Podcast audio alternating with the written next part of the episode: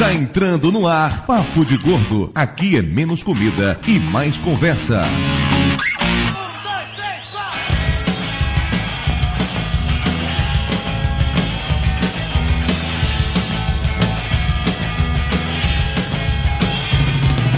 Ouvintes de peso, univos! De Salvador, aqui é Dudu Salles. E solta um sanduíche de mortadela, por favor, que eu tô com fome. Salvador, aqui é Mayra. E eu prefiro o brownie da Bela Paulista. Hum, de Nova Iguaçu, aqui é Lúcio. E sushi vinte e quatro horas é tudo de bom. De, de São Paulo, aqui, São, aqui quem fala... Aqui de São Paulo não é Tanaka que fala porra nenhuma. Ah, desculpa. Aqui de São Paulo quem fala é Tanaka e o melhor miojo da cidade é aquele que eu faço à meia-noite. O cara faz, faz as refeições em três minutos e acho que a apresentação do Papo de Gordo também é nesse tempo. Vai, Flávio, faz a sua logo, vai. É, aqui de São Paulo é Flávio. E por que, que o McLaren só lança o cheddar pepperoni quando tem filme do Shrek? Porque ogros são como cebolas. E onde entra o pepperoni nisso? Não responda ainda, porque o Tanaka vai falar agora. De São Paulo, aqui quem fala é o Tanaka. E magro também faz turismo gastronômico. Não come nada, mas faz, né? Olha, mas presta faz. Atenção. Cheira todos os pratos. Aqui de São Paulo é o Rod Reis. E existe algum turismo que não seja gastronômico? Tem, tem. Eu sei que os uau, mas aí o pessoal tá praticando canibalismo, né? Então tá comendo. De qualquer maneira, tá alguém comendo alguma coisa, né, Flávio? É, exatamente. Pois é, ouvintes de peso, estamos aqui para mais um episódio sobre turismo gastronômico. Lá no episódio vinte e dois do Papo de Gordo, fizemos um geral sobre o turismo gastronômico no mundo e tal. O pessoal do Alienígenas na América que gosta de comer a salsicha do Mickey, ou o Greg queria comer tucupi no tacacá e coisas bizarras desse tipo assim. Mas dessa vez vamos fazer um turismo gastronômico específico de São Paulo. Tudo de bom e de ruim que tem pra comer na cidade de São Paulo. Eu ia falar a cidade é maravilhosa, mas a maravilhosa em teoria é o Rio de Janeiro, então... A cidade da garoa. A terra da garoa, exatamente. Essa terra maravilhosa que eu amo tanto, São Paulo. Tinha que ter um programa só pra falar sobre São Paulo. E por conta disso, temos aqui hoje o nosso magro de estimação, Helder Tanaka. Por conta dele, a, a média de peso hoje foi no chão. Desculpa aí. E de volta ao Papo de Gordo, Rod Reis, que na onda do Eduardo Moreira tem seiscentos mil sites e podcasts também. Não, eu tenho seiscentos mil sites, podcasts, mas eles estão meio parados no momento. Então, de qualquer forma, estão lá pra ouvir os podcasts, né, o Mundo Rod Podcast, onde o Dudu, ele falou do Pescador Parrudo. Se vocês estão com saudade dessa história, vão lá, rod reis ponto com, tá lá no Mundo Rod Podcast, ou Papo de Artista, é w w w ponto papo de artista ponto com, né, que é um podcast que fala sobre artes. Pra quem conhece, quer conhecer e gosta de ficção científica, é doutor Who Universo Who Podcast, e Twitter também, vale, né? Rod Reis, só lá. Segue ele lá no Twitter. Fica coladinho no Rod lá, ele adora ser seguido por milhares de pessoas. Cola no Rod lá, né? Ó, oh, e vai sair um projeto novo meu, do Sbrigliu, do Tato Tarkan, relacionado com R P G. Então, se você gosta de R P G, daqui a pouco vai ter novidade. O programa de hoje pesa exatamente quinhentos e oitenta e nove quilos, por culpa do Elder Tanaka, com esses seus ridículos sessenta quilos. A nossa média hoje está abaixo do cem, noventa e oito vírgula um de média. Eu continuo ganhando peso do mesmo jeito. E antes que o Flávio continue com essa conversa de qualquer jeito aí, vamos para os e-mails, por favor.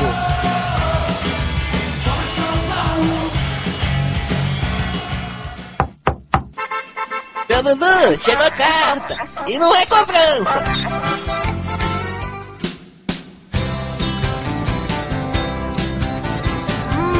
Muito bem, dona Mara Marais, estamos aqui de volta para mais uma emocionante leitura de e-mails do Papo de Gordo. E como o programa hoje está muito grande, vamos parar de enrolação e direto para os recadinhos da quinzena. Primeiro, se você escuta o nosso podcast através do site, não nos feeds, você deve ter percebido que estamos com um player novo. Mudamos o plugin do podcast, estava dando alguns probleminhas aí, estamos usando uma nova alternativa agora. E talvez, por conta disso, quem já assinava o feed do Papo de Gordo antes, pode descobrir que ele está congelado. Não é garantia, está acontecendo apenas com a algumas pessoas, não com todas, mas se por acaso você assina feed, percebeu que o programa atrasou, chegou no site, viu que ele saiu, o meu conselho pra você é desassine e assine de novo, provavelmente vai dar certo. Ênfase no provavelmente.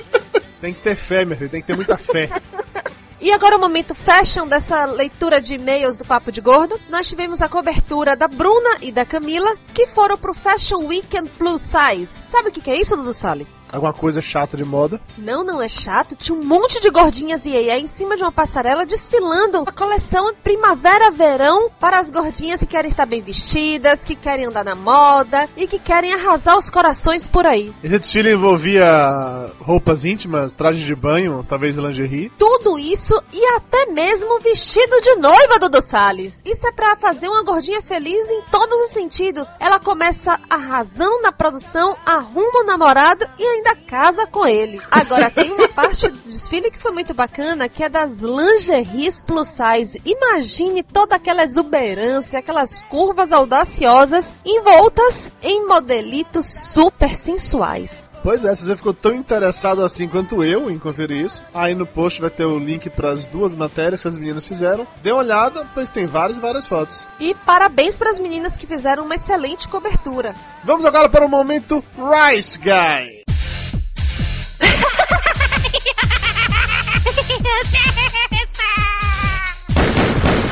No more mister Rice Guy. O Rice Guy dessa quinzena tá fraco, eu tenho trabalhado muito, não tô com tempo nem de participar do podcast dos outros, então só teve uma participação. Eu estou lá no Aceleração Digital Podcast, um podcast que fala sobre automobilismo, sobre Fórmula um especificamente, para conversar sobre a equipe McLaren. Estou eu, o Eduardo Minocello, que é o dono do podcast, e o Eduardo Moreira, o meu xará. A piada da vez é que era podcast com Du, Dudu e Edu, entendeu? Aham, aham, aham. O que eu não entendi, Dudu Salles, é o que você foi fazer lá, porque você não só não assiste Fórmula um, como você entende menos de Fórmula um do que você entende de futebol. Olha, isso é uma calúnia, pois eu entendo muito de futebol. Durante a Copa do Mundo eu me tornei um especialista em futebol, e é um talento que eu dormente só vai voltar a ser despertado novamente daqui a quatro anos. Mas Fórmula um, realmente, desde que Senna morreu, eu não acompanho mais. O Minocello devia estar sem ninguém pra convidar, e me chamou, e eu tava de bobeira e fui lá, entendeu? Ou isso, ou ele precisava completar a trinca de Dudus. Eu não tinha pensado nisso, tá explicado. Pois é, aceleração digital com Du, Dudu e Edu. O link tá no post, confiram. E pra quem anda se emocionando com a campanha Volta Conrad, aqui vai mais uma edição. Dessa vez a galera pegou pesado. Então vai, Dudu, coloca essa vinheta logo aí. Volta, Conrad, por favor. Volta aí, Conrad. Por que, que você não voltou, Conrad? Volta, por favor. Volta aí, Conrad. Vai, vai que vai que tem que voltar. Ah, volta, Conrad. There comes a time when we heed a certain call, when the world... E aí, galera do Papo de Gordo, aqui é o Guizão do Nerdrops, e eu quero dizer pro Conrad que se ele não quer voltar a gravar os programas do Papo de Gordo porque ele tem vergonha que as pessoas zoem as piadas sem graça dele, eu, em nome do w w w ponto nerdrops ponto com ponto b r, estou aqui em primeira mão oferecendo a ele um ano grátis do curso de trocadilhos do Carilho Oliver Pérez. Não estou dizendo que as suas piadas vão melhorar, só estou dizendo que você vai simplesmente Simplesmente parar de se importar que as pessoas não riem delas. Desprenda-se, garoto. Volte a gravar. Entre em contato com a gente. Faça o curso. Você vai ver como você vai rir muito mais das suas piadas. Fique tranquilo.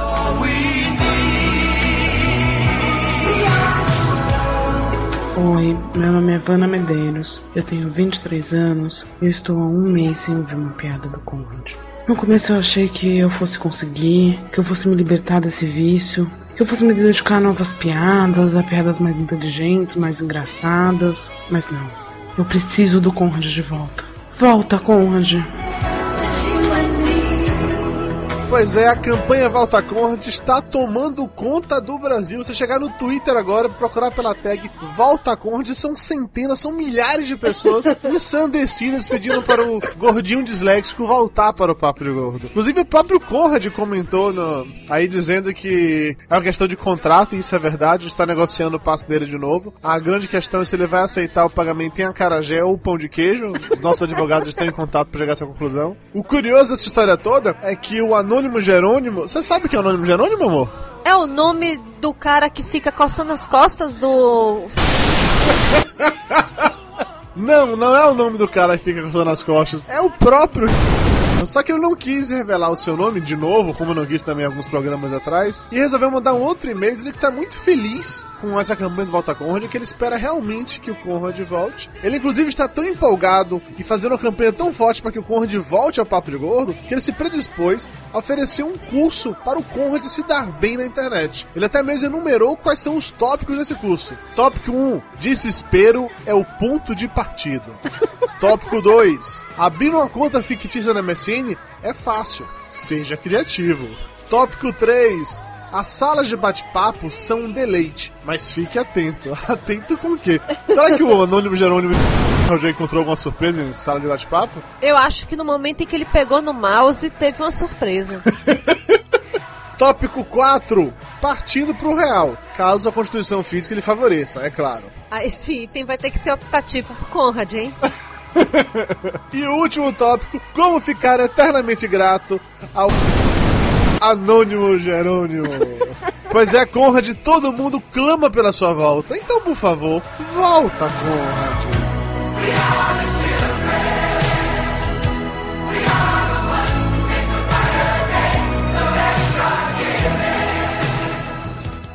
Vamos agora para os e-mails, começando com o e-mail do Fernando Schoit Sijatsman, ou alguma coisa assim, de vinte e oito anos, ilustrador e editor de vídeo em Suzano, São Paulo. Ele fala o seguinte: adorei o podcast sobre Shrek. Gostaria de mostrar a vocês uma curiosidade sobre o personagem do ogro. Ele teve um visual muito provavelmente inspirado no francês Maurice Tillet. É assim que pronuncia, Mara Marais? Você que tem tudo em francês? Deve ser. Ok, essa é a participação sempre ativa e importante de Dona Mara Marais.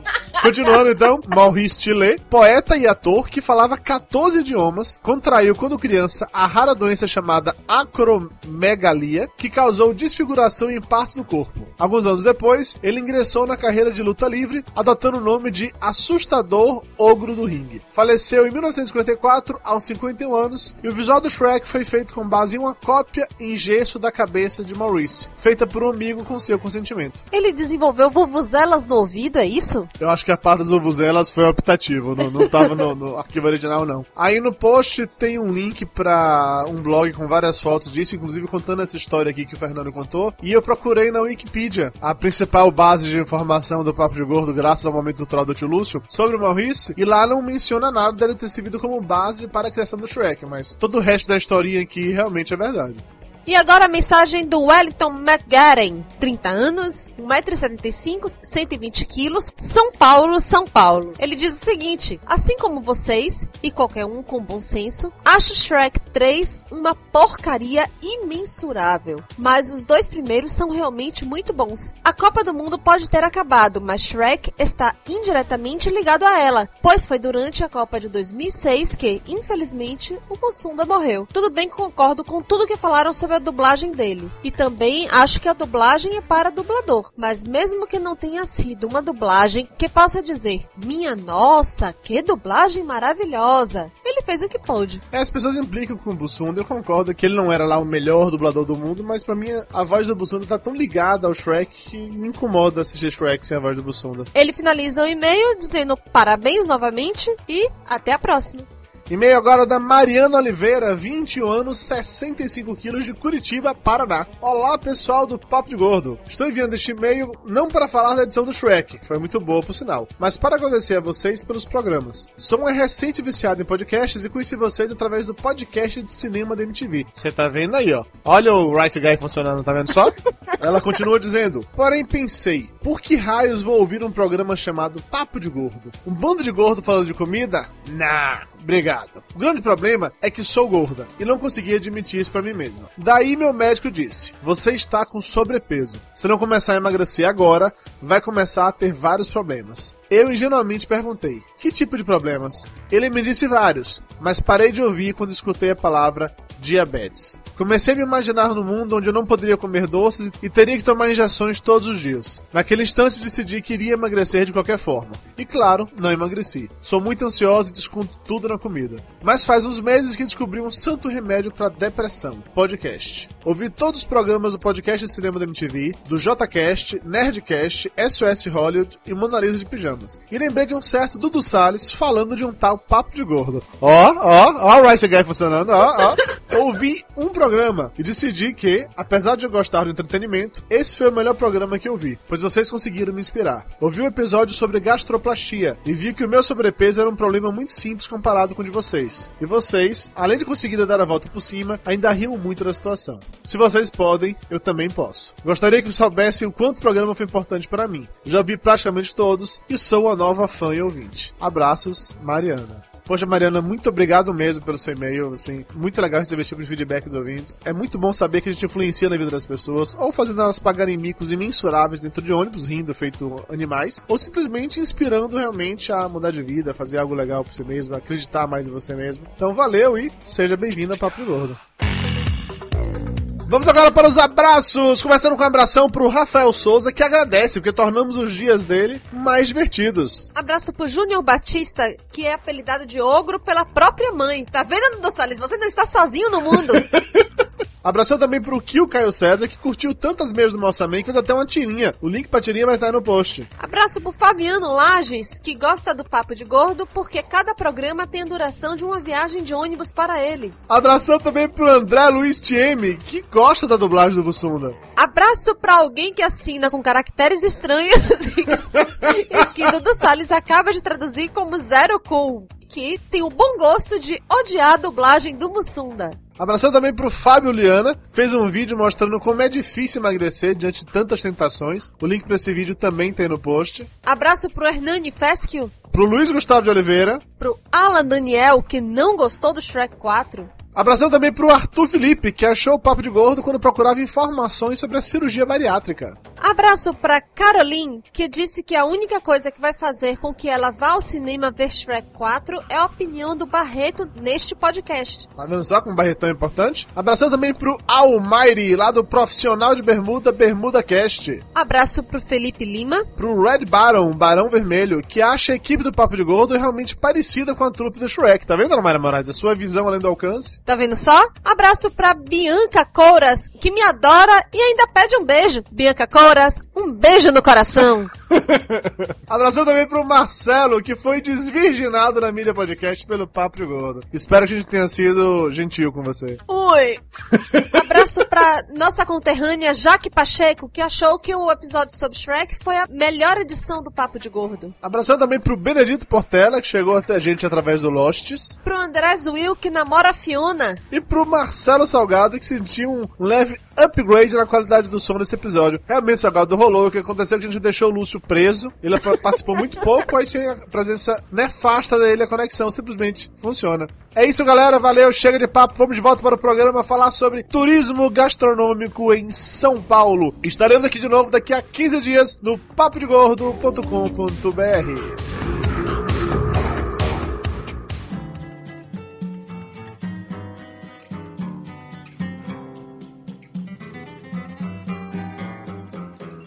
Alguma coisa acontece no meu coração. Estamos de volta. Vamos direto para aquele momento que as pessoas tanto gostam de se afastar do iPod, do M P três Player, para ir no banheiro, beber uma aguinha. Tio Lúcio, momento cultural, vai. É o nosso equivalente ao intervalo comercial, né? Não, gente, eu, eu tentei caprichar porque agora a minha irmã começou a ouvir o Papo de Gordo. A primeira coisa que ela fez questão de falar foi, pô, o momento cultural é chato pra caramba. Aí, só porque a sua irmã falou, você acreditou, né? Esses dois anos que a gente tá falando, você não levou a cega, é isso? Ela me ama, por isso que ela leva a cega. Por isso que eu tentei agora trazer informações profundas e interessantes para todo o público papo gordiano. Senta que lá vem mero. Ah, oh, meu Deus. Não, gente, nós estamos falando de São Paulo, vamos lá. O lema de São Paulo, presente em seu brasão, é a frase em latim, non ducor duco. Ai, meu latim, meu Deus. Quando começa com latim, imagina onde vai acabar essa merda, né? Isso tudo faz sentido porque São Paulo é a mais importante cidade brasileira, principal centro financeiro da América do Sul. Além disso, é a sexta maior cidade do planeta e a décima mais rica do mundo. São Paulo recebe, em média, onze vírgula três milhões de visitantes por ano, sendo nove vírgula sete milhões de brasileiros. O turismo de negócios é o que mais movimenta a economia paulistana, embora existam centenas de opções ligadas ao turismo cultural, como o Museu do Ipiranga, Museu da Língua Portuguesa, Parque do Ibirapuera, Catedral Metropolitana, Catedral Metropolitana. Lúcio, desculpa interromper, mas já interrompendo, quer dizer, o, a coisa especial que você tinha feito pra sua irmã é isso aí? A filha da puta fala que o negócio que eu faço é uma merda, eu vou fazer uma coisa legal, porra. Eu tava ficando puta ainda, vamos lá. É, um beijo no coração, maninha. ah, além de áreas onde encontramos cultura de outros países, como o Bar da Liberdade, Bexiga, a Santa Efigênia e a Galeria Pajé. Porém, a cidade que não dorme tem um fabuloso lado turístico, que é o turismo gastronômico. É possível comer qualquer tipo de coisa a qualquer hora do dia ou da noite, seja pizza, comida japonesa ou churrasquinho de gato. E o gordo preguiçoso nem precisa sair de casa, porque pode pedir tudo pelo telefone. Tudinho mesmo. Uh, tudo, tudo. Falou quem testou todas as possibilidades, incluindo o cuecão de couro. Falou o sujeito que passava as noites no apartamento do Conrad. Hum, Como Conrad, né? Pedindo tudo. Tá de dentro, né? E depois fora, e depois dentro, e depois fora. É, salsichão com molho branco, especialidade. Que nojo, gente. A minha irmã agora tá ouvindo esse podcast, tá? Baby, um beijo no coração! Panaméricas, de Áfricas, utópicas, túmulo do samba mais possível, novo quilombo de zumbi. E os novos baianos passeiam na tua garoa.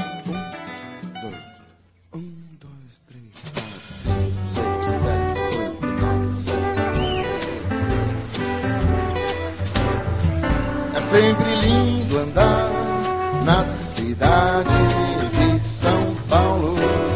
Lá no programa vinte e dois, quando falamos sobre turismo gastronômico a primeira vez, demos uma definição do que era turismo gastronômico. Mas, pessoas, o que vem a ser turismo gastronômico? Rod Reis, você que perguntou se existe algum outro tipo de turismo. O que é turismo gastronômico, na sua opinião? Toda vez que eu viajo, a primeira coisa que eu penso é onde eu vou comer nesse lugar. Acho que isso já resume tudo que eu penso de, sobre turismo em geral, né? Que eu costumo relacionar o lugar primordialmente à comida. Então, vamos supor que eu vou pra Itália. Eu não penso em ir pra Torre de Pisa. Eu penso em, putz, eu preciso comer o macarrão italiano, eu preciso comer a pizza da Itália. Outra coisa também que eu penso, eu preciso comer no McDonald's de lá.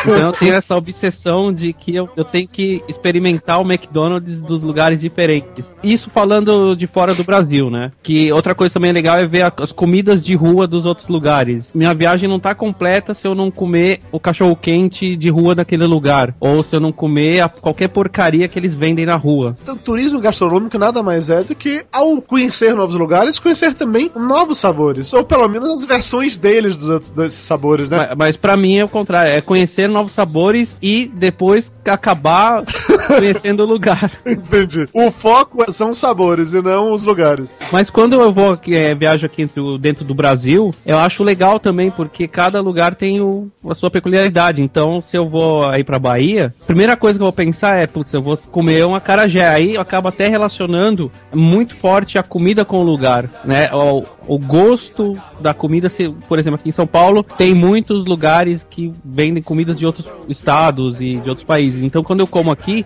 eu acabo relacionando, dando a lembrança desse lugar que eu fui. Sabe que isso é uma das coisas que eu acho mais legais, assim, em São Paulo. O fato de que você consegue realmente comer qualquer coisa nessa cidade. Existe restaurante de todas as nacionalidades, com todos os tipos de pratos que você pode imaginar. E você consegue experimentar de, da comida tailandesa, a comida marroquina, passando pela italiana, passando pela japonesa. Isso é um troço que eu sempre achei muito foda. Tá certo. Eu morei em São Paulo há dois anos e certamente nunca fiz esse passeio, assim, gastronômico pra sair experimentando várias comidas bizarras, que eu não sou tão corajoso assim. Eu malmente gosto de sushi, entendeu? Mas é muito legal saber que tem essa possibilidade de...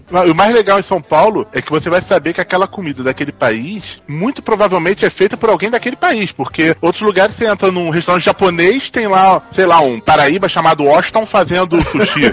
Nada contra os Paraíba chamados Washington, porque já, já comi em... Já comeu o Paraíba chamado Washington? Já comeu o Paraíba. Já comi o sushi do Washington, não o esquece. Mas você... vai ter italiano legítimo fazendo comida italiana, o japonês legítimo fazendo comida japonesa, o árabe legítimo fazendo comida árabe. Ô, Lúcio, e faz diferença. Só, só defendendo os paraíbas.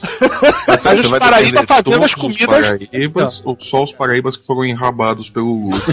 Aí fica a critério do, do Lúcio. Mas assim, as melhores pizzas de São Paulo são feitas pelos nordestinos. Isso, quem mora aqui sabe o que eu tô falando. Mas tem algum outro tipo de pizzaiolo em São Paulo? As pizzas ruins. Não, sério, tem algum outro? outro tem dono de pizzaria italiano, mas pizzaiolo italiano eu nunca vi. É, e eu também vou te falar, aqui na Liberdade tem muito sushi man nordestino também, cara, não é assim não. E é, é. E é bom, é? Eles... É bom sim, é bom, eles fazem direitinho, nada contra. Não, também não tem nada contra, pessoal, o importante é a qualidade da comida, mas é que é interessante ter a pessoa originária do país também fazendo o prato. É interessante você ter a pessoa originária do país, mas não é necessariamente a pessoa fazendo, Lúcio, desculpa, esse teu raciocínio tá errado, cara. Tem um restaurante grego aqui não. de São Paulo e o dono é grego, o velhinho lá, dono do restaurante, ele é grego, tal, direitinho, ele ensinou a receita pro pessoal, mas ele não vai pra cozinha. Pizzaria em São Paulo, você tem pizzarias com italianos e tudo mais, mas você não tem nenhum italiano lá no forno, velho. Mas nesse sentido que eu tava falando, a origem do restaurante ser da pessoa uhum. local. Sim. Provavelmente me expressei mal, eu não quis dizer a pessoa que tá lá na mão na massa, óbvio, até porque seria impossível, em alguns lugares faz comida pra caramba. Eu digo, a origem do restaurante é de alguém daquele local mesmo. Não, isso sim, porque a cara do restaurante, com certeza, se é uma cantina mesmo, uma pizzaria, é o italiano. Tem lá o seu Genaro, ele e a cara. Então, isso aqui tem bastante realmente. É pra dar credibilidade, né, pô? É que nem pastel de feira em São Paulo. Eu não como em barraca de pastel de feira que não tem um japonês ali.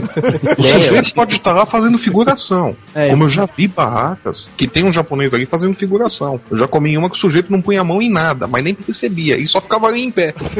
Não, e é legal que, assim, muitas vezes eu fui em restaurante que o dono, né, no caso, o originário lá do, da, daquele lugar, ele só cumprimenta os fregueses. Ele só faz aquele papel de ser o rosto do lugar, de cumprimentar, de, sabe? Você vai num restaurante espanhol, então tem um espanhol que fica lá sentado na frente dando oi pro, pra quem vai comer. Isso psicologicamente é até legal quando você tá lá, tá lá comendo e vem o dono do local conversar contigo. Eu acho isso muito positivo. É, eu não gosto muito, pra falar a verdade. Mas você não gosta de conversar com ninguém, Flávio. Não, eu, eu acho isso eu acho meio esquisito, cara. Você chega lá, o dono e tal, você não Ah, conversa. Eu aproveito e peço um desconto.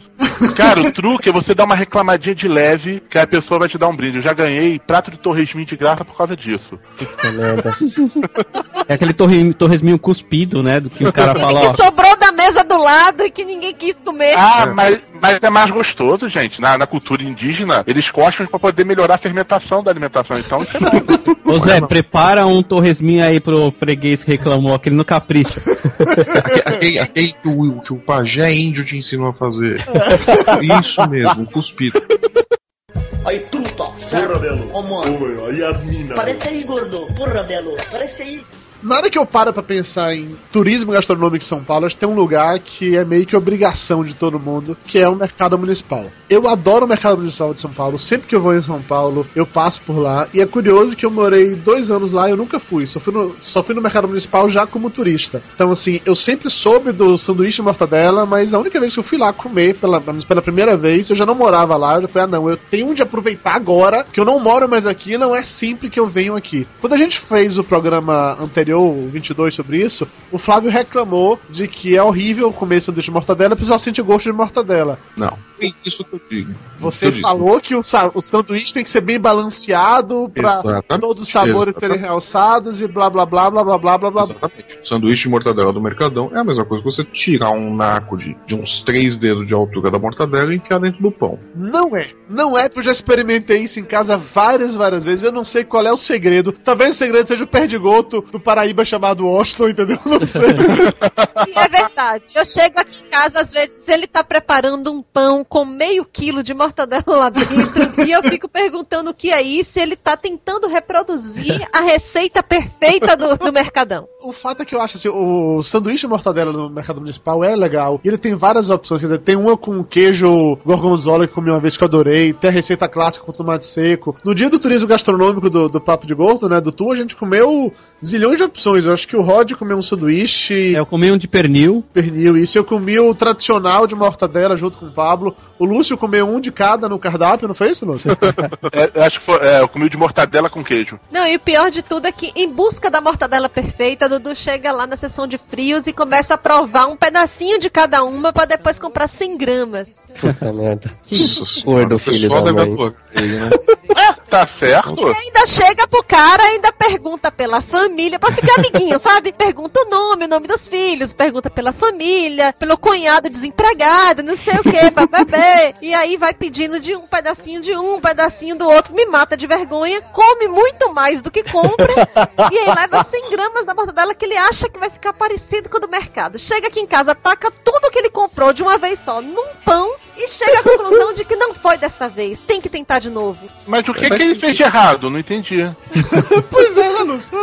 De verdade, eu não sei explicar o que é que acontece, mas aqueles sanduíches lá são muito bons. O mercado municipal, a parte de baixo tem aquela parte do mercadão mesmo, com banca de frutas e tal, que é um troço muito legal. Eu comi lá aquele espetinho de morango coberto de chocolate, gostoso pra caralho, eu recomendo a todo mundo. E a parte de cima tem os restaurantes. A gente tá falando muito de sanduíche de mortadela, mas não tem só isso. Tem o pastel, velho. Pastel. Pastel de bacalhau, muito bom. Porra, que... meu, os pastel de São Paulo é bom.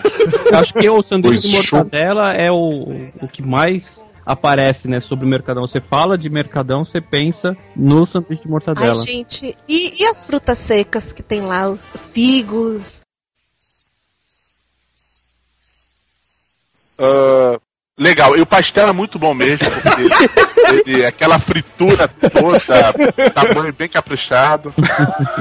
Não, pra quem, quem gosta de cozinhar, tem muito tempero lá também. Tem uma barraca de azeites lá que é sensacional, velho. Meu pai ficou maluco quando eu levei ele lá. Ele gosta dessas coisas. Aí tem também lá várias de queijos e salames. O mercado municipal de São Paulo é um lugar impressionante. Você, quando chega lá, o clima já é diferente. Eu não sei explicar o que é. É, cheira a, a São Paulo antiga, né? Assim, um, uma coisa boa de São Paulo antiga, porque centro de São Paulo, desde muito tempo atrás, é sujo. Eu, não, eu mesmo não gosto de andar pelo centro de São Paulo, mas lá dentro parece uma coisa boa do, do centro de São Paulo antigo. É isso que eu ia falar. Você desce da estação de metrô e aí você reza pra conseguir atravessar a, a, o tumulto da vinte e cinco, aí depois você reza pra não ser assaltada pelos usuários de crack que ficam pelas ruas, e aí depois disso...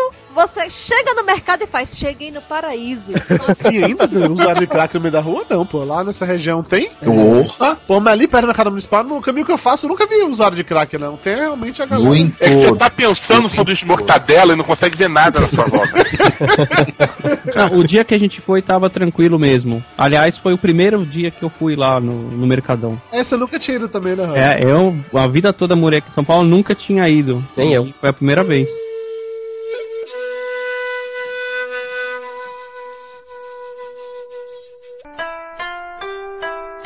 Outro ponto que eu acho que é outra referência gastronômica de São Paulo, que é o bairro da Liberdade. Comer comida japonesa que eu não suporto, diga-se passagem. O que, que é comida japonesa pra você, Dudu? Sushi, sashimi? Exatamente. Ai, tem, tem os grelhados da chapa, que são muito bons. Tem muita coisa gostosa. Dudu veio Como... pra Liberdade e não comeu um sushi, cara. Não, sushi, sashimi é gostoso, gente. É não, não, sushi e sashimi eu não como também, porque eu não como peixe, mas, pô, tem muita coisa na culinária japonesa que é muito boa. O que eu não gosto de sushi e sashimi, a as outras coisas eu acho legais, realmente. Não, assim, a, de novo, a Liberdade é um outro bairro que o visual é diferente, o clima é diferente. Na hora que você sai da estação de metrô, a, a mesma sensação que eu tenho ao sair da estação de metrô da Liberdade é que eu tenho quando entro no mercado municipal. Você tá num outro universo, é num outro mundo. E não é só porque de uma hora pra outra você vê japonês pra tudo quanto é lado, não é nem só por isso. Na verdade é porque o astral é diferente, a decoração é diferente, o visual, as cores. É uma experiência muito legal aí na, na bairro da Liberdade. Mesmo eu não gostando de sushi e sashimi, é legal ir no Bairro da Liberdade. Tem aquela coisa lá que... como é o nome daquela coisa esquisita? Tempura, tempurá? Tempurá? Tempurá. Tempurá é um negócio que eu achei legal. É a coisa esquisita que você pôs na boca? Tênis. Mas não é só isso, tem também ah, todos aqueles docinhos, que, aquelas lojas de doces japoneses que a gente entra, e aí tem um monte de balinhas esquisitas, um monte de coisinhas gostosas. Não, sem contar o famoso melona, né? Cara, melona, velho, não, melona, melona é febre. É, e é febre mesmo, cara, porque se você for olhar, não no papelzinho escrito em português lá com conteúdo, não, se você for olhar no original, é praticamente uma bomba atômica que você tá comendo. Por quê? Não... é uma mistura de química bizarra, algumas coisas que são até proibidas no Brasil, mas é bem legal, cara. Eu gosto. Você vê o de banana é muito gostoso, cara, porque é, é uma mistura de picolé e bala. Você anda por lá, você vê tipo aquelas vovozinhas assim com milhares de papel de melona na mesa, assim, sabe, fazendo pilha. Elas passam o dia todo com, com ah, aquilo é marketing. Eles botam aquelas velhinhas lá com uma porção de papelzinho pra você ver e achar que é bom. Se a velhinha tá comendo e tão vivas, é porque você pode comer e sobreviver. Eu nunca tinha chupado melona, velho. A primeira vez foi... gostou, né? Oi! Na minha primeira vez com a Melona, entendeu? Não, foi necessariamente nesse ano agora, no tour gastronômico do Papo de Gordo. E eu adorei, velho. Sei lá, acho que acabei um, foi outro na sequência, depois outro. Dia desses, a Wanda Medeiros, ela tirou uma foto lá da Liberdade. Tava lá com o walkie-talkie, chupando melona e mandou uma foto pra mim, pra me sacanear. Dizendo, olha, tive da Liberdade, chupei a melona e lembrei de você. Falei, que é, da... é o primo do negão melado, né? O Japão Melona. Mas vem cá, melona não se encontra em nenhum outro lugar do Brasil, só aqui na Liberdade? Não é possível. Não, na, aí, não, não, em não. São, Paulo, São Paulo é muito fácil achar em vários, diversos lugares, que agora eles estão tendo uma geladeira praticamente só pra produtos japoneses, tipo melona e uns sorvetinhos que são tipo um sanduíche. Que é, sendo é. que melona, inclusive, é coreano, né? Ah, é? Sério? É, sério, sério. É quando, eu fui, é quando eu fui fazer aquela matéria do, do Festival de Cultura Japonesa, eu fui estudar sobre melona. Eu vi lá que é made in Coreia. Só que é tão arraigada a cultura japonesa aqui pra, na nossa percepção que a gente considera japonês. Mas é muito bom, é muito bom. Dudu, mas tem uma coisa que o Tanaka vai, conc- vai concordar comigo, que a gente relaciona muito sushi com Liberdade, mas tem uma coisa que é muito melhor do que isso, que é o lamen do Asuka. Sim, o lamen do Asuka é imbatível, né, cara? O melhor lamen de São Paulo. Lamen é miojo, não é isso? Não. Não. Não, não, não. não. Miojo gostaria de ser lamen, mas ele não tem competência pra isso. É, é, o que é o lamen, então? Expliquem, por favor. É como o miojo deveria ser. Manja o miojo na foto da embalagem. O, o lamen é uma sopa que acho que eles fazem com a base de shoyu, a base, a base de... uma massinha de soja, caldo de galinha. Caldo de galinha, e... é um caldo de galinha aquilo lá. Não, mas tem. Não é só galinha, não. Tem. Não, de... ba- basicamente, basicamente é um caldo de galinha que demora muito pra eles fazerem. Eles deixam aquele caldo lá reduzindo bastante. É quase um dia cozinhando aquela merda lá. Tem várias coisas, tem pedaços de, de carne de porco, tem ma- massinha de peixe. É, é assim, é assim. Tem macarrão. Você pega um, um caldo, como se fosse um, um caldo de galinha, bem forte, com alguns temperos, depois eles colocam show e colocam um pouco de, de... oca, missô, né, que você falou, né? Missô, missô. Isso. Eles acrescentam algumas coisas, outros temperos, né? Depende da receita do lugar. Dentro desse, desse caldo, você tem aquele macarrão do miojo, daí que vem o miojo lamen. Aí você pode ter pedaços de lombo, você pode ter uma pasta de peixe, que eu não, não lembro o nome, você tem... É o Naruto. Naruto não é um desenho? É daí que vem o nome. Você ah, tem... pessoal como Naruto, então. Aí, truta, porra, belo. Ó, oh, mano. Oh, Yasmina. Parece aí, gordo. Porra, belo. Parece aí. Tanaka, você como legítimo e único japonês aqui do grupo, por favor, fale-me o que tem de legal na Liberdade. Tudo? Tudo que tem de legal? É que de legal tá na Galeria Pajé, cara. Eu fiz uma listinha aqui de várias coisas, vários lugarzinhos, se vocês quiserem. Olha lá, Mitsubishi, arigato! o, o Rod já falou do, do lamen do Asuka, né? Mas tem outros restaurantes aqui na Liberdade que também servem um lamen muito bom. Se você quiser gastar um pouco menos, por exemplo, você pode ir num restaurante que chama Porque Sim. Não sei se o Rod ou o Flávio conhece. Já fui lá. Não, isso eu não conheço. É que tem até um karaokê, né? Exatamente. Ah, por isso que eu não conheço. Mas o, o karaokê, os boxes de karaokê ficam em cima, na, na parte de cima. Ah, você nem, nem ouve o que o pessoal tá cantando lá em cima, pode ficar tranquilo. É, o Porque Sim é um, é um do, daqueles restaurantes bons e baratos. Você não tá afim de gastar muita grana e você não tá afim de pegar a fila do Asuka, que geralmente é grande. Geralmente é grande, se você não consegue entrar até lá que eles fecham, eles mandam você se fuder e comer em algum outro lugar. Eu acho sensacional isso no Asuka. Rapidinho, já que você tá falando do lugar que toca karaokê, qual a obsessão de japoneses com karaokê? Cara, eu não sei, velho. Eu queria entender também. Você não gosta de karaokê? Não gosto, cara. Meu pai, meus tios, toda a minha... os meus parentes adoram essa porra. Eu não aguento isso, cara. Você é ovelha negra da família, né, cara? Eu sou, velho. Puta merda. É engraçado porque aqui na Liberdade tem campeonatos regulares de karaokê. Cara, é um negócio bizarro, velho. Tanaka, você mora na Liberdade? Liberdade hoje em dia? Sim, na verdade o meu C E P aqui é da Aclimação, mas é muito pertinho da Liberdade. Eu ando uma quadra, eu já vejo as lanternas da Galvão Bueno já. Aquela lanchonete que você levou a gente no tour gastronômico, cara, foi a qual nome? É a padaria. É, bem que... é a padaria, a gente, né? A gente ficou lá em cima no, no segundo é, andar. É, isso. Todo mundo me olhando comer, o Dudu tinha fugido nessa hora, o Dudu foi correndo procurar um banheiro que não tava aguentando mais. Sim, a Tiriqui é muito boa. Nossa, tem muita coisa coisa legal lá. Um, uma recomendação para quem vai pela primeira vez, que eu acho que é legal experimentar, é o pão de melão que eles fazem lá, é muito bom. E o Rod me apresentou um negócio que eu nunca tinha provado, que é aquele tal de do pobá. É, então, porque na verdade, a, quem me apresentou aquilo foi o meu editor dos Estados Unidos. Quando ele veio pra cá, eu, eu levei pra ele fazer um tour pela Liberdade. Não, para, para, para tudo, peraí. Um editor dos Estados Unidos, americano, veio ao Brasil, foi com você em São Paulo, bairro da Liberdade, você é de São Paulo, e ele te apresentou algo que você não conhecia, uma comida que você não conhecia. É isso até aí, tá certo? É, porque... Não, cara, é... Pera, pera, pera. Aí você, que, é, que mora em São Paulo, apresentou o Tanaka, que é japonês e mora na Liberdade, uma comida que ele não conhecia. É isso mesmo? É, pra você ver que é uma comida misteriosa. Deus escreve certo por linhas tortas. Quem come isso sente alguma transformação interna, alguma coisa relacionada com Lady Gaga. Não, porque a história foi o seguinte: existe uma bebida lá nos Estados Unidos, bubble tea, que é aquele suco, que é o pobá, que tem lá no, nessa padaria, com umas bolinhas de tapioca. E então, então... os caras pegam as bolas do coitado do tapioca, colocam no suco. E aí quando o editor viu, falou: como assim vocês têm isso aqui? Aí eu meio que sem entender, tipo, o que que é isso? Aí depois ele explicou que é uma bebida mó famosa em Nova York, que é esse bubble tea, que ele jamais imaginou que teria aqui. E é exatamente esse o, o que lá tem o nome de pobá.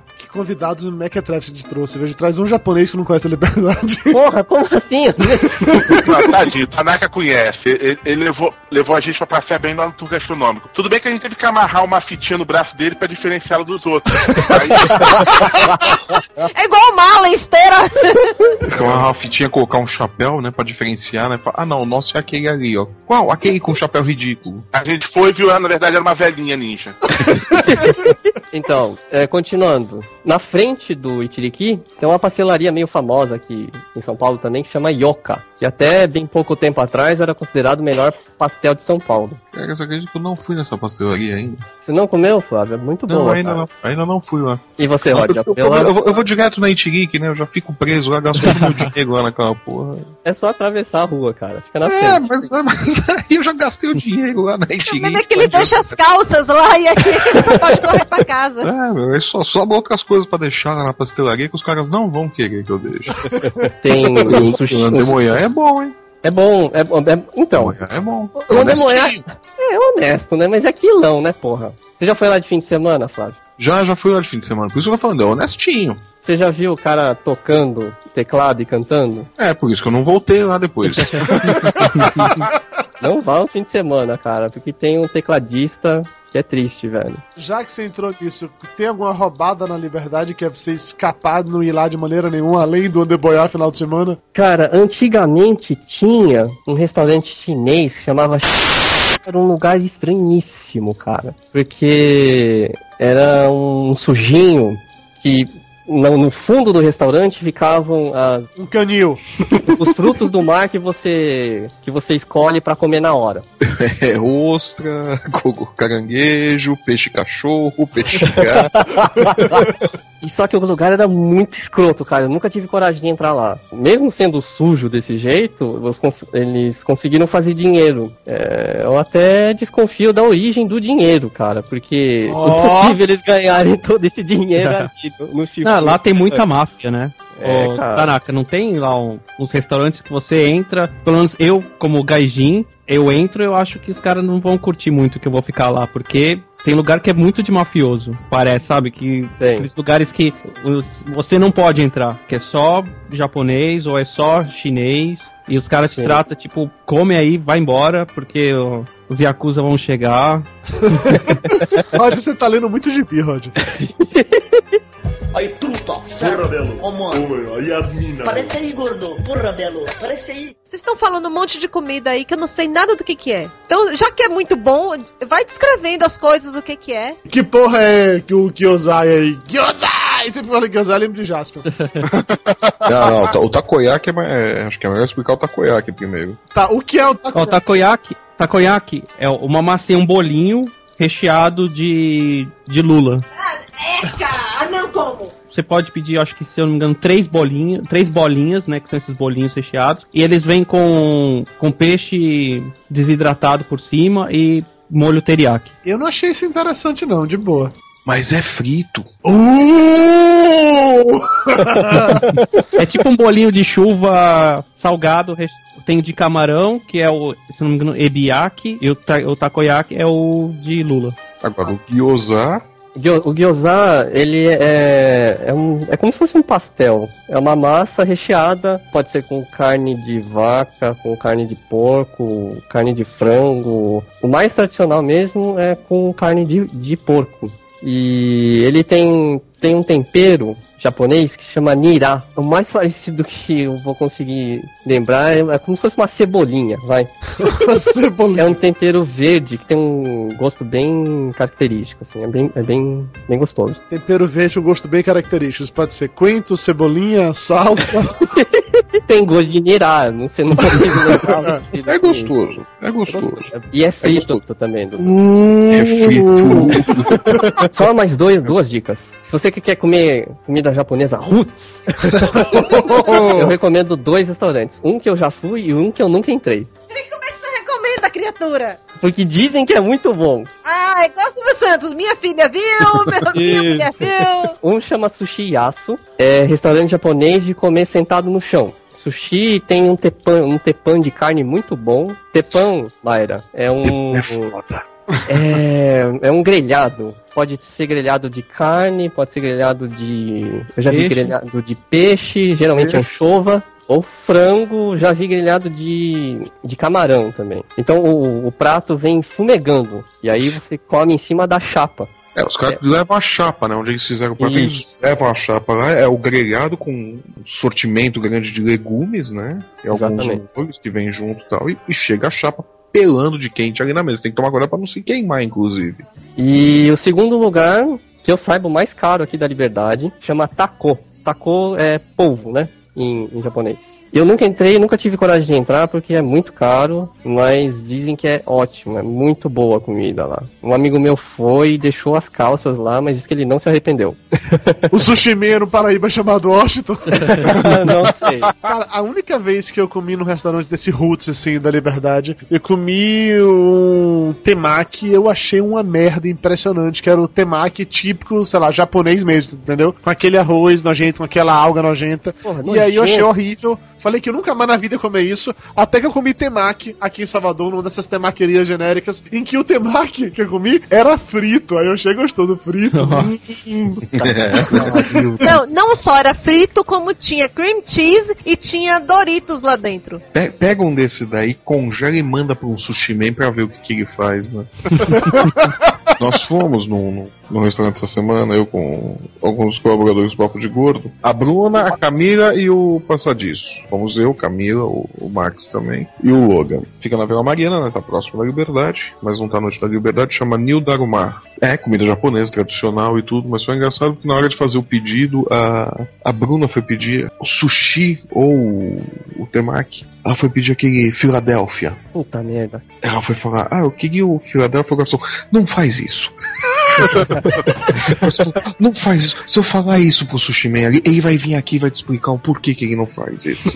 Porque isso aqui é um restaurante tradicional. Ele vai ficar meia hora falando na sua orelha. Não pede isso, por favor. Pede o que tá no cardápio. Caralho.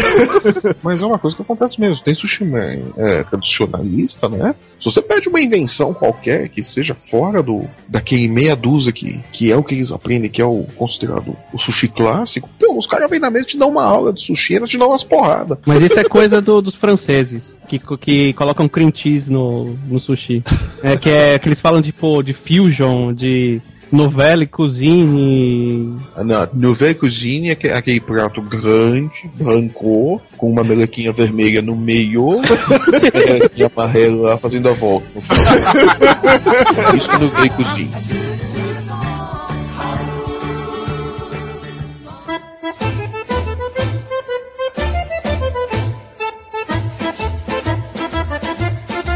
Outra grande tradição em São Paulo são as comidas italianas, as cantinas italianas ali no bairro do Bexiga. Tem cada uma melhor do que a outra. A gente almoçou lá uma vez no domingo no Concheta dois. Fala direito, Concheta! Ali qualquer uma que você entrar, você tá bem servido, né? Não tem cantina ruim ali no Bexiga. É um negócio impressionante, velho. Muita comida. O valor não foi caro. Eu, honestamente, eu não me lembro quanto a gente pagou na época, mas eu não achei caro, de verdade. E era assim, você chegava lá, você sentava e a comida vinha até você e pronto. E era comida, comida, comida e um italianão lá na frente num teclado cantando e tocando e divertido pra caralho. Um italiano que jurava de pé junto que era uma cruza de Roberto Carlos com Frank Sinatra. Não, ele cantou de tudo, velho. Ele cantou New York, New York, ele cantou várias músicas de Roberto Carlos. Ele cantou Vando, sacou? Você é a luz, a estrela e luar. É, teve um momento que Julio Iglesias entrou nele, no que sair nunca mais. A gente fez uma sessão de descarrego, com rolo de macarrão em punho, Julio Iglesias cantou pra subir. Aí, aí vocês quebraram a cara porque encarnou o Henrique Iglesias, né?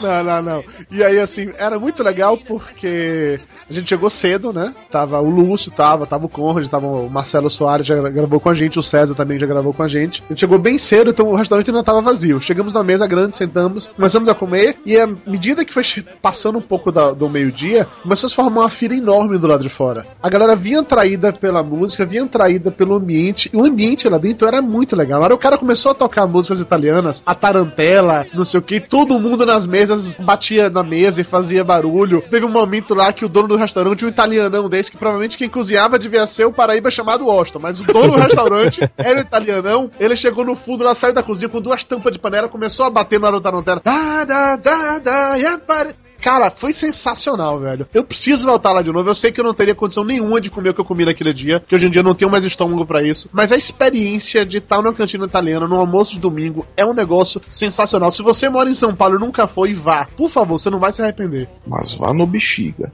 Tem uma ou outra é, fora de, desse circuito Bexiga que, que é boa. Eu gosto da cantina do Piero, que é boa. Você tem Dom Pepe de Nápoles, que é boa. Você tem agora. Ah, vamos falar sério, né? A verdade é. Errar comida italiana, o cara tem que ser muito ruim, né? Vocês não vão falar da família Mancini, não? Mancini, Mancini, sei lá como é que fala isso. Que você entra lá e deixa as calças também. É, assim, você deixa lá, você passa por aquela porta e abandona toda a esperança, né? Eu comi um talharim lá, um molho de calabresa, que eles, na verdade, não, eles tiram o recheio da calabresa, eles não fritam a calabresa em si. E eles tiram a linguiça, a, aquela carne da linguiça, e fritam ali com azeitona preta, que foi uma das coisas mais maravilhosas que eu já comi na minha vida. Essa linguiça aí que eles usam, ou é calabresa fresca, ou é toscana, que eles tiram a pele e refogam ela. É isso, eles, tiram, eles tiraram a pele, pegaram o recheio mesmo, fritam ali na sua frente, refogam com azeitonas pretas, e um molho de tomate. Gente, que coisa maravilhosa aquilo. Fica delicioso esse molho. Um que eu, eu recomendo pra quem come de madrugada e tem dinheiro, que é caro, é o Pasta e Vino. Nunca fui. Que é lá perto da Oscar Freire. Porra, mas no Oscar Freire, Rod, é sacanagem. Só a, né, a localização de estudo, né? É, então, mas é um que é vinte e quatro horas. A hora que você chegar lá, tem comida e comida boa. Eu anotei aqui dois restaurantes que estão fora do Bexiga também. Talvez o Rod e o Flávio conheçam. Um chama O Gato que Ri. Uhum. O Gato que Ri eu conheço de nome. Lá no Aroche. Eu não sei, eu gosto muito de lá. É fora do Bexiga, mas a comida de lá é muito boa. O restaurante do Gato que Ri é, é legal porque você tem a loja de massas na frente do restaurante. Então você pode pedir a massa feita pelo restaurante, daquela que você comeu ou qualquer uma outra que você queira, e levar hum. pra casa e tentar chegar perto do que os caras fizeram lá. Eu nunca comprei. Não fica pronto em três minutos, né? É, não, não fica pronto. O segundo que eu anotei é em Pinheiros, chama Nelos. Esse eu nunca ouvi falar. O Popetone de lá é muito bom. E tem uma curiosidade que o dono do restaurante é aquele cara que fez aquela propaganda do Camisa Bonita, Fernandinho, lembra? Lembro. Ele era o Fernandinho? Ele era o Fernandinho. Caralho! Não, ele, ele, ele era o cara que falava, né? Ele Camisa era o Bonita, chefe. Ele era o chefe, então. Isso, isso. Ah, então não tem graça. Se ele fosse o Fernandinho, seria legal. Se ele era só o chefe, ele, ele era coadjuvante de uma propaganda antiga. Aí perdeu a graça completamente.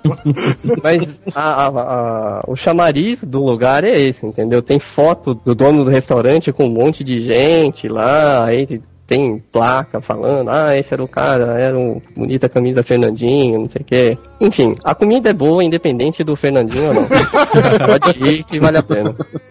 Aí, truta, porra, Belo. Ó, mano. Aí as minas. Parece aí, gordo. Porra, Belo. Parece aí. Ainda no, no conceito comida italiana, tem as pizzas de São Paulo, né? Que quando você para pra pensar em pizza boa, é São Paulo. Eu achava que conhecia pizza até comer uma pizza em São Paulo. O, o curioso é que, assim, a pizza que aqui em Salvador custa trinta e cinco, quarenta reais, que é o top de linha, é a mesma pizza que em São Paulo, eu acho, por quinze reais, é vendida por aquelas pizzarias que é só uma portinha lá e tal. Pizzaria de bairro. Pizzaria de bairro, exatamente. Cara, é uma coisa absurda como a pizza de São Paulo é boa. Sempre que eu vou em São Paulo, eu tenho de comer pizza pelo menos duas vezes. Na época agora do, do tour gastronômico, né, no, na Campus Party, a gente saiu pra comer pizza acho que três vezes no espaço de uma semana. Que é muito boa a pizza de São Paulo. Não existe uma outra pizza igual a essa. É, em São Paulo você tem, né, Babo Giovanni, tem o mil e novecentos, você tem Valpolicella. Tem um lugar muito legal que é Casa Pizza. Eu, eu não, não, não sei agora onde fica, mas é um lugar afastado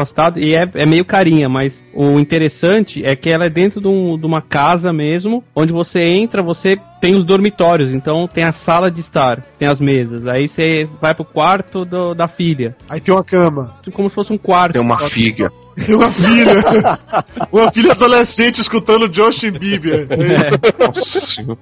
É, é uma, é uma mansão gigante com quartos e cômodos de uma casa normal e lá dentro tem as mesas onde você se senta. É interessante, assim, o que eu acho mais legal, cara, é que São Paulo ele tem uma cultura de pizza, que isso é uma coisa muito surreal, entendeu? A galera tem o hábito de comer pizza. Ah, vamos fazer o quê? Vamos comer pizza. O meu primo, ele tinha uma pizzaria em São Paulo. Ele comentava que uma coisa que fazia muito mal pra vida social dele é como ele trabalhava na pizzaria de terça a domingo, né? Ele era um, um dos proprietários da pizzaria. Quando ele queria sair com os amigos, toda vez o padeiro, vamos fazer o quê? Ah, vamos comer uma pizza. Ele falou, cara, eu não aguento.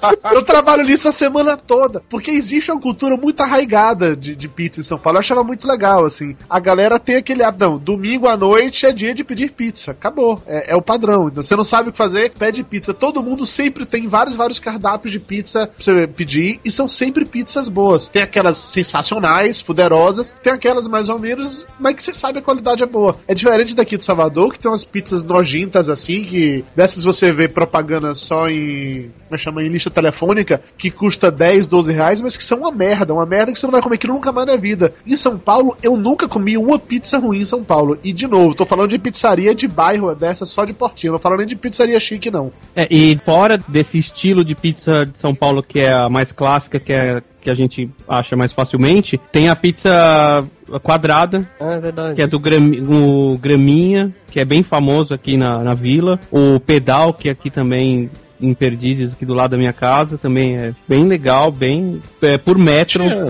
é isso que eu ia falar, São Paulo é o lugar onde você come pizza por metro, né? Uhum. Porra, legal, pizza por metro é bom. É, você pede uma metragem de pizza, é. dá aí, dá meio metro de pizza aí. Porra! Vamos fazer uma excursão, um papo de gordo, tá isso? A gente consegue chegar. Você é macho mesmo, cara, você comer a sua altura em pizza, vai lá e joga tudo. Puta merda. Nossa. Já pensou, meu? Nossa senhora.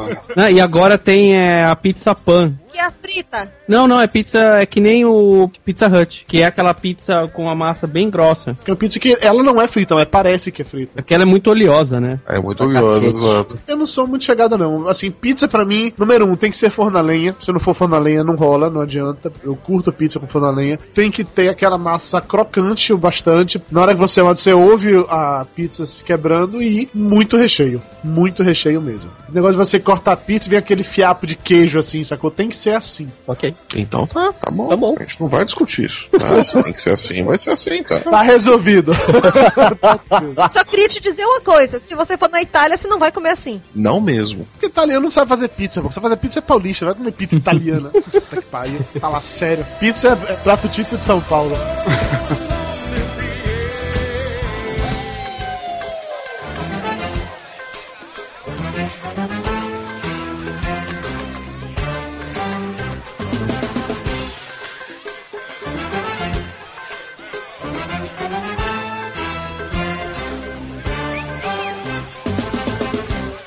coisa que eu acho muito legal de São Paulo são as comidas de rua, aquelas coisas que você só acha no meio da rua de São Paulo pra comer. A gente já falou aqui rapidamente sobre o pastel de feira de São Paulo, que é um negócio maravilhoso. Eu adoro essas feiras de São Paulo. Na época que eu morava, eu morava em Pinheiros, e toda quinta-feira tinha uma feira que ficava, acho que uma quadra da minha casa. E aí o meu almoço era lá. Eu trabalhava na Editora Abril, ficava duas quadras da feira, e nesse dia todo mundo da Abril saía pra almoçar na feira, pra comer pastel. Ninguém almoçava no restaurante da Abril nesse dia. E era exatamente isso que o Flávio falou, você procurar uma barraca que tivesse um japonês. Quanto mais japonês, melhor. O padrão era esse, sacou? Mas enfim, se tivesse um já tava valendo. Tem, tem que ter pelo menos um pra dar credibilidade no negócio. E aí eram aqueles pastéis maravilhosos, assim, velho. E o caldo de cana acompanhando. Claro, que aí chama de garapa, né? Assim que chama de São Paulo, caldo de cana? Não, não, não, a gente, não, a gente chama de caldo de cana mesmo. Tem algum lugar que chama de garapa, achei que fosse... Em Minas Gerais, se eu não me engano. Em Minas e Goiás. Eu achava que, bom, enfim. E era o padrão, e era muito legal, assim. O, aquele pastel enorme, o meu pastel sempre era com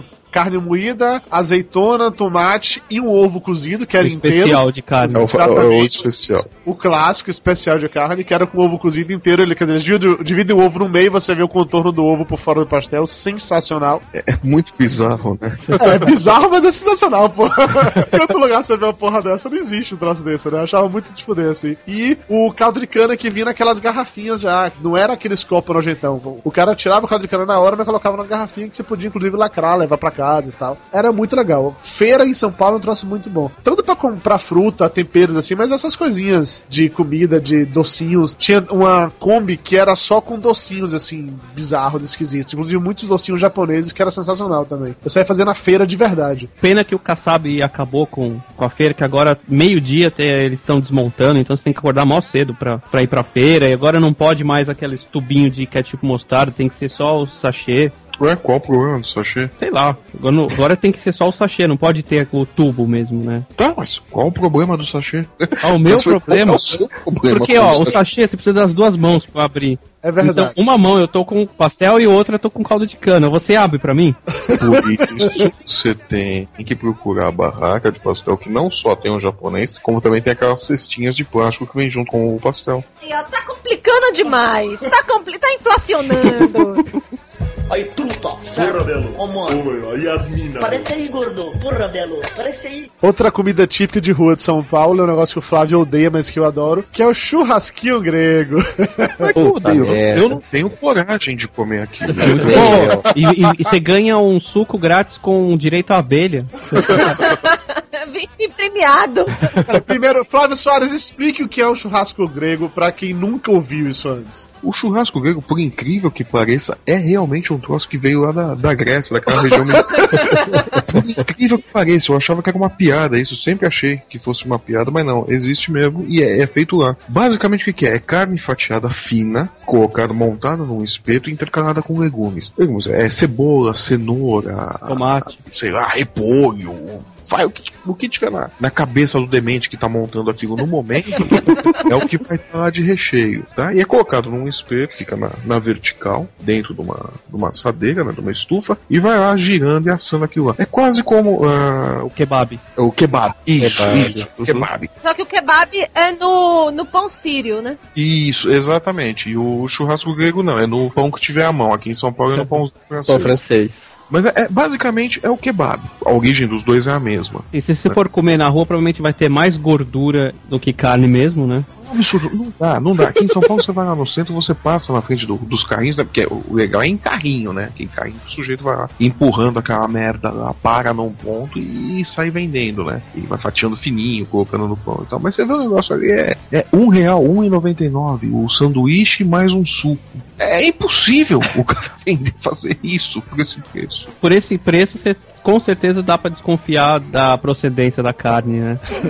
Não, você olha pro lugar que tá vendendo, você desconfia, pode esperar lá. Eu não tenho esse preconceito. Não, tem, tem, tem uma lenda que quanto mais sujo o lugar, mais gostoso é o churrasco grego. Isso é a lenda de Dudu Salles, que não pode ver, principalmente se a carne já tiver verde, azul, aí que é melhor ainda pra ele. O cara tira o vinagrete da gaveta. Como que pode ser bom isso, cara? Pergunta a Dudu Salles. Eu falo toda vez que ele come isso, eu falo, mas você vai dormir sozinho? Porque eu não durmo do seu lado, só bomba atômica. Não, mas você imagina isso daí no verão em São Paulo, que tempo seco, trinta e cinco graus na rua, e o sujeito com essa merda lá. No centrão, os busão passando, soltando aquela fumaça. Cara, vocês nunca comeram churrasco grego, é sério isso? Eu adoro, não, eu... eu Meu Deus, cara. Eu, mas o Rod, o Rod é bom bagaceira, porra. Rod, você tá de parabéns, cara. Não, acho que a única comida de rua que eu não comi aqui era, acho que era um coreano que tinha na frente da... Você comeu coreano? Não, não. Você comeu coreano? Eu não comi. Eu não comi. Então, você não conseguiu comer o coreano, ele não caiu no seu chuvete. Ele correu mais rápido. Ele tinha um carrinho de yakisoba. E olhava pra você e falava, você tá mal intencionado, né? Não, não, não comer, não comer, não comer. Não, não come, você camisinha pra quê? Que isso? Não, não come. Tudo PlayStation. Então, era, é, ele tirava o macarrão semi-cozido de um saquinho do supermercado. Puta merda. E, e jogava lá, tipo, as gorduras gordurinhas da carne, misturava com uns legumes e fazia yakisoba no meio da rua. Ah, mas aí tinha o calor da chapa que matava tudo, não? Você acredita nisso? Tem mais alguma comida bizarra assim de, de rua de São Paulo? Tirando o coreano do que tem? Gente, tem coisa melhor do que você passar na frente dos cinemas aí de São Paulo, tem aquele carrinho de pipoca, só que o carrinho de pipoca aí é super mega blaster, porque tem uma pipoca com queijo derretido por cima, que é uma delícia. Tem coisa melhor, barraquinha de churros. Hum, não, faz tempo que eu não vejo barraquinha de churros. Oh, ah, de, de, desce no meu Santana, tá cheio. E aquela barraquinha que vende coco caramelado. Isso daí, hum. isso daí tem bastante no centro. Churros você acha muito no metrô Santana, cara. Desce lá que tá cheio. Não, essa é de pipoca. Faz tempo que eu não vejo. Não, essa pipoca ali na, no final da Paulista, na Consolação, tem um cinema. Belas que, Artes. A, Belas Artes, exatamente. E ali na frente o cara faz uma pipoca com queijo derretido por cima que ele cheira a três quarteirões dali. Eu vou pelo cheiro. Uma vez na saída do metrô Jardim São Paulo, tinha um, um pipoqueiro lá e fazia pipoca com bacon. Hum. É delícia também. Nossa, mas você sentiu o cheiro duas quadras de distância, né? Aí você vai hipnotizado, né? Você não quer nem saber quem tá na sua frente, seu telefone tá tocando. Se for assalto, você pede um, um momentinho, seu moço aqui, deixa eu comprar pipoca que depois você leva o resto. Mês passado, a Priscila queria porque queria pipoca doce. Aí, assim, o objetivo de vida dela era achar um carrinho que tivesse aquela pipoca doce. Assim, foi... Eu até achei que ela tava grávida. Ah, meu Deus! Eu desejo, mas ela não tava grávida e aí depois que ela achou a pipoca, ela comeu e já e desencanou. Já o coreano, né? Fica falando megancia, megancia. Você finge que não é com você, né? Aí, truta, porra, belo. Ó, mano. Aí, as minas. Parece aí, gordo. Porra, belo. Parece aí. Rod Reis, você que é o homem bagaceira, como falou o Flávio Soares mais cedo, quais são os lugares baratos pra se comer em São Paulo? Que lugar que você come feito animal, você paga um valor justo e depois você sofre com as consequências. Nem todo lugar barato é necessariamente ruim. Geralmente lugares que são de, de shopping, de praça de alimentação, são baratos. O, o Viena eu acho um lugar barato pra comer. Porra, você acha o Viena barato? Vai se fuder, mano. Pergunta primeiro quanto ele ganha, pra depois você estabelecer aí o que é barato e o que é caro, né? Ouvintes do Papo de Gordo, vamos esclarecer que o Rod Reis ganha em dólar, tá certo? Só pra deixar... Não, mas vamos, vamos colocar, tipo, que lugar caro é a Figueira Rubaiá, então Viena ah, é... Ah, não, não, não, pega aí, meu, não. Comparação do... O Viena não é barato, velho. Coloca aí o Black Dog. Ah, Black Dog é caro. Se você pensar que você paga dois reais no cachorro quente, se você pagar cinco já é caro. É relativo. É, pois é. Tem o Charles Dog na, na Brasileira que você paga bem menos do que no Black Dog. É um cachorro quente bom. Mas é valor agregado. O Black Dog é aquele valor agregado da marca Black Dog. Antigamente, quando o Black Dog era apenas uma porra de uma barraquinha no meio da rua, era mais barato, né, pô? Que agora é... Você come a marca, a marca vem dentro do lanche pra você comer também ou não? Se você pedir com jeitinho. O cara vai botar a porra do, do mascote ali no meio do pão pra você comer ele, que nem o coreano. Tá pagando no meio da rua. Uai, né? Mas você tá pensando em barato quanto, exatamente? Sei lá, cara. Eu tô pensando, sei lá, você faz uma refeição, você sozinho, é, um almoço ou um lanche que ficou algo entre quinze e vinte reais pra uma pessoa só. Ah, é, é quilo. Tá. Vai num só. quilo. Quilo de bairro é esse preço. É. Sim, mas aí a graça não é quilo de bairro, né, porra? Quilo de bairro eu sei. Se você for estudante da U S P, você paga um real e noventa centavos no bandejão, Dudu. Oh. Se for miserável, você paga um real no Bom Prato. Exatamente. Eu já comi várias vezes no Bom Prato, inclusive, que tem aqui do lado de casa. Então tá bom. Lugares horríveis pra se comer em São Paulo. Que lugar que é roubada, não vá de maneira nenhuma, porque a comida é um lixo, não vale a pena, o atendimento é ruim. Bom Prato. Não, segundo... Deixa eu dar o realmente. Ó, a Bela Paulista é um lugar foda pra comer, mas é terrível porque é muito apertado e você não fica à vontade. Tá, e você lembrou bem agora. A Bela Paulista, que fica ali na Doc Lobo, é uma padaria, restaurante, delicatessen, sei lá que porra aquilo ali. É sensacional, comida muito boa, os doces são muito bons, os salgados são muito bons. Agora aquilo vive um inferno a qualquer hora do dia ou da noite. O cara comprou uma, uma casa, já aumentou e aí continua a mesma porcaria. É porque contratou o mesmo arquiteto que fez o primeiro projeto. O cara errou no primeiro, que você acha que ia acertar no ah, seu? Gente, mas pra mim, qualquer coisa vale o sacrifício pra comer aquele brownie. O brownie de lá é tão bom que sempre alguém vem de São Paulo pra cá, a Mayra encomenda. Quando o Conrad veio pra cá ano passado, trouxe, e quando eu fui aí em São Paulo, agora pra Campus Party, eu voltei com duas bandejas de brownie pra Mayra comer. Era um pagamento. Nossa. Pra eu poder entrar em casa de novo, entendeu? Eu viajei sem chave de casa, pra entrar tinha que trazer brownie, entendeu?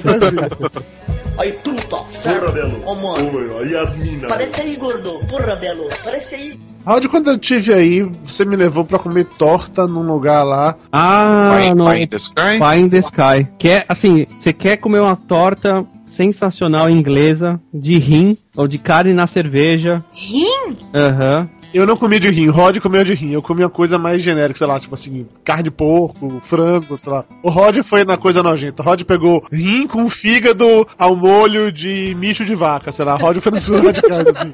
De- depois eu falo, o cara é bagaceiro, vocês não acreditam em mim, aí, ó. Não, mas é, ó, o, o Dudu, eu levei ele e o Conrad lá. Até teve uma, uma torta de chocolate que é a Death by Chocolate. Sensacional. E, assim, é o melhor lugar de comida inglesa. O dono é inglês, o cozinheiro é o... É, é inglês. Quando a gente sai pra comer aqui perto, então a gente vai muito lá. Altamente recomendado. Pie in the Sky. Flávio, um lugar legal pra se comer em São Paulo? Tem um restaurante aqui perto de casa que eu gosto bastante, que chama Il Vecchio La Vecchia. É um restaurante italiano que eu acho muito bom. O velho e a velha? O velho e a velha. Foram tomar banho na bica. E aí se fuderam. É um restaurante muito bom, então é uma massa bem gostosa. É o que eu chamo de restaurante honesto. Você paga um preço justo, você tem uma porção justa no prato, um restaurante que vale a pena. Próximo de metrô e tudo, quer dizer, o acesso é fácil. É uma combinação boa. Tanaka, um lugar legal pra se comer em Sampa. Pode ser um boteco? Pode. Já falaram um monte de restaurante aí? Pode, eu pensei vai falar do Sujinho? Que... É, tem o Sujinho, que é bem bacana. Gosto bastante de lá. Fica na Consolação. Qual o nome do Sujinho? Mayra tá perguntando qual o nome do Sujinho. O nome do Sujinho é o Sujinho. Sujinho. É, sujinho, é tipo a piada do quem? Quem está na primeira base? Quem está na primeira base? Então, e tem um outro boteco bacana que eu gosto bastante, que chama Galinheiro Grill. Fica em Pinheiros. O Rod deve conhecer, ele mora aqui. Eu conheço, perto. conheço. É bem, bem legal. Eu bom. sempre acho que galinheiro é porque fica aquelas mesas do lado de fora e parece um galinheiro. Muito lotado. É sempre muito cheio, mas a comida é muito boa. Pode pedir o frango assado de lá que é bom. Tem um de comida mongol, que é o Tantra. É um restaurante que fica no Itaim. Como que funciona? Tem uma chapa gigante e você faz uma fila que você vai pegando os ingredientes ah, que você quer. Porra, esse restaurante foi apareceu na Ana Maria Braga. Você vai montando o caldo, entrega pro chapeiro. Aham, uhum, exatamente. Prepara e você, você, aí você corta. Uhum. Aí você, é, você escolhe, ah, eu quero com arroz ou macarrão. Aí você pega carne de porco, carne de javali, carne de tubarão. Aí você coloca um caldo... Ah, leite de coco. Não, ah, shoyu. Você vai montando o que você quer. Você vai colocando num, num, num prato, numa cuia. Uhum. E aí no final da, da fila, é o chapeiro, você jo- dá na mão do chapeiro, ele joga tudo na chapa, esquenta, pica lá, faz o, o preparo e te devolve. E, e o mais legal é que esse lugar é meio... afrodisíaco. Opa! Ih. Foi lá que você conheceu o coreano? Não, foi, lá, foi a última tentativa dele de enrabar o coreano. Não, e tem, entre os ingredientes, os temperos, tem um temperinho que eles colocam lá, tempero afrodisíaco. E só Deus sabe o que tem, né? Não, acho que eu vou falar que funciona. Opa! Propaganda enganada. Priscila, por favor, deixe comentários se isso é verdade ou não. É, eu vou falar pra ela deixar uns comentários. E, e no banheiro tem umas fotos assim de Kama Sutra, tem as... Mas você tem certeza se é um restaurante, não um motel? Não, um restaurante.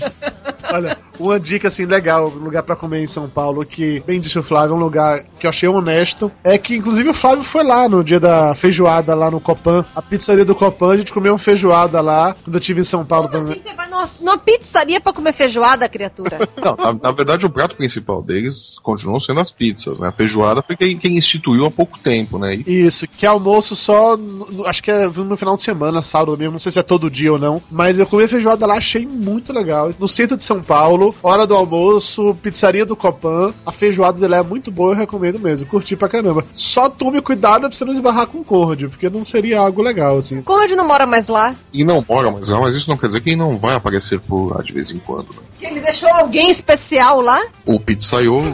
Um paraíba chamado Austin. Ele deixou um pizzaiolo e um coreano lá esperando. Aí, truta, porra, Belo. Ó, mano. Aí, as minas. Parece aí, gordo. Porra, Belo. Parece aí. Quando a gente fez o programa de três gastronômico lá um ano atrás, mais ou menos, uma das perguntas que foram feitas pra todo mundo que tava participando era qual é o prato típico da sua região, da sua cidade. E todo mundo sabia qual era o prato típico da sua cidade, com exceção do Flávio Soares, que disse que o único prato típico de São Paulo era o virada paulista. Quando ele falou isso no programa, no... zilhões de e-mails e comentários, xingando ele inteiro pra falar sobre o Bauru. Então eu gostaria de fazer um meia-culpa agora e pedir, por favor, expliquem o que é o Bauru e por que isso é um prato típico de São Paulo. Não é um prato típico, o Bauru é um sanduíche. Porra, mas é um prato típico, é uma comida típica de São Paulo, porra. Você falou prato típico, porra. Ah, tá bom, Flávio. Prato típico... Não, prato típico é uma coisa, sanduíche é outra coisa. Agora tem a classificação prato típico e sanduíche típico. Sanduíche típico da Bahia é o acarajé. Sanduíche típico da Grécia é o churrasco grego. Vamos lá, vamos lá. Acarajé é um prato típico da Bahia ou acarajé é uma comida típica da Bahia? Ai, a diferença? Tem diferença, gente. Flávio Soares, professor em semântica.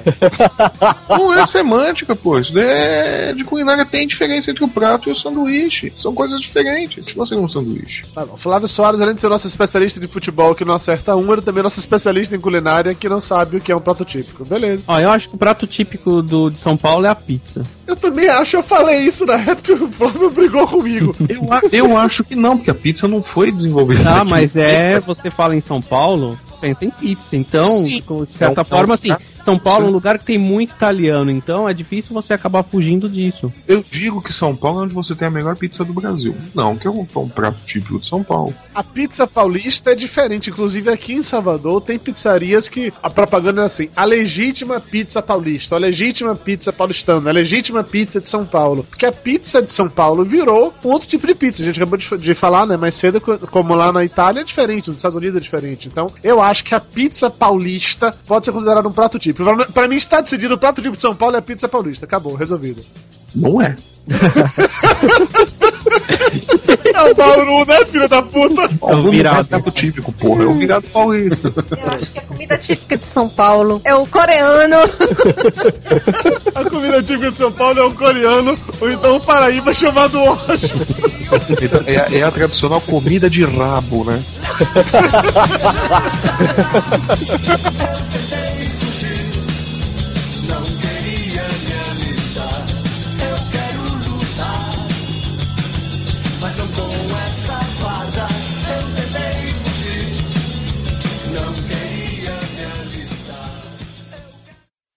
Helder Tanaka, boa noite. Você que já é praticamente membro regular do Papo de Gordo. Vamos acabar lhe convocando pra ser o magro de estimação da gente. Ah, que meigo. Miojo!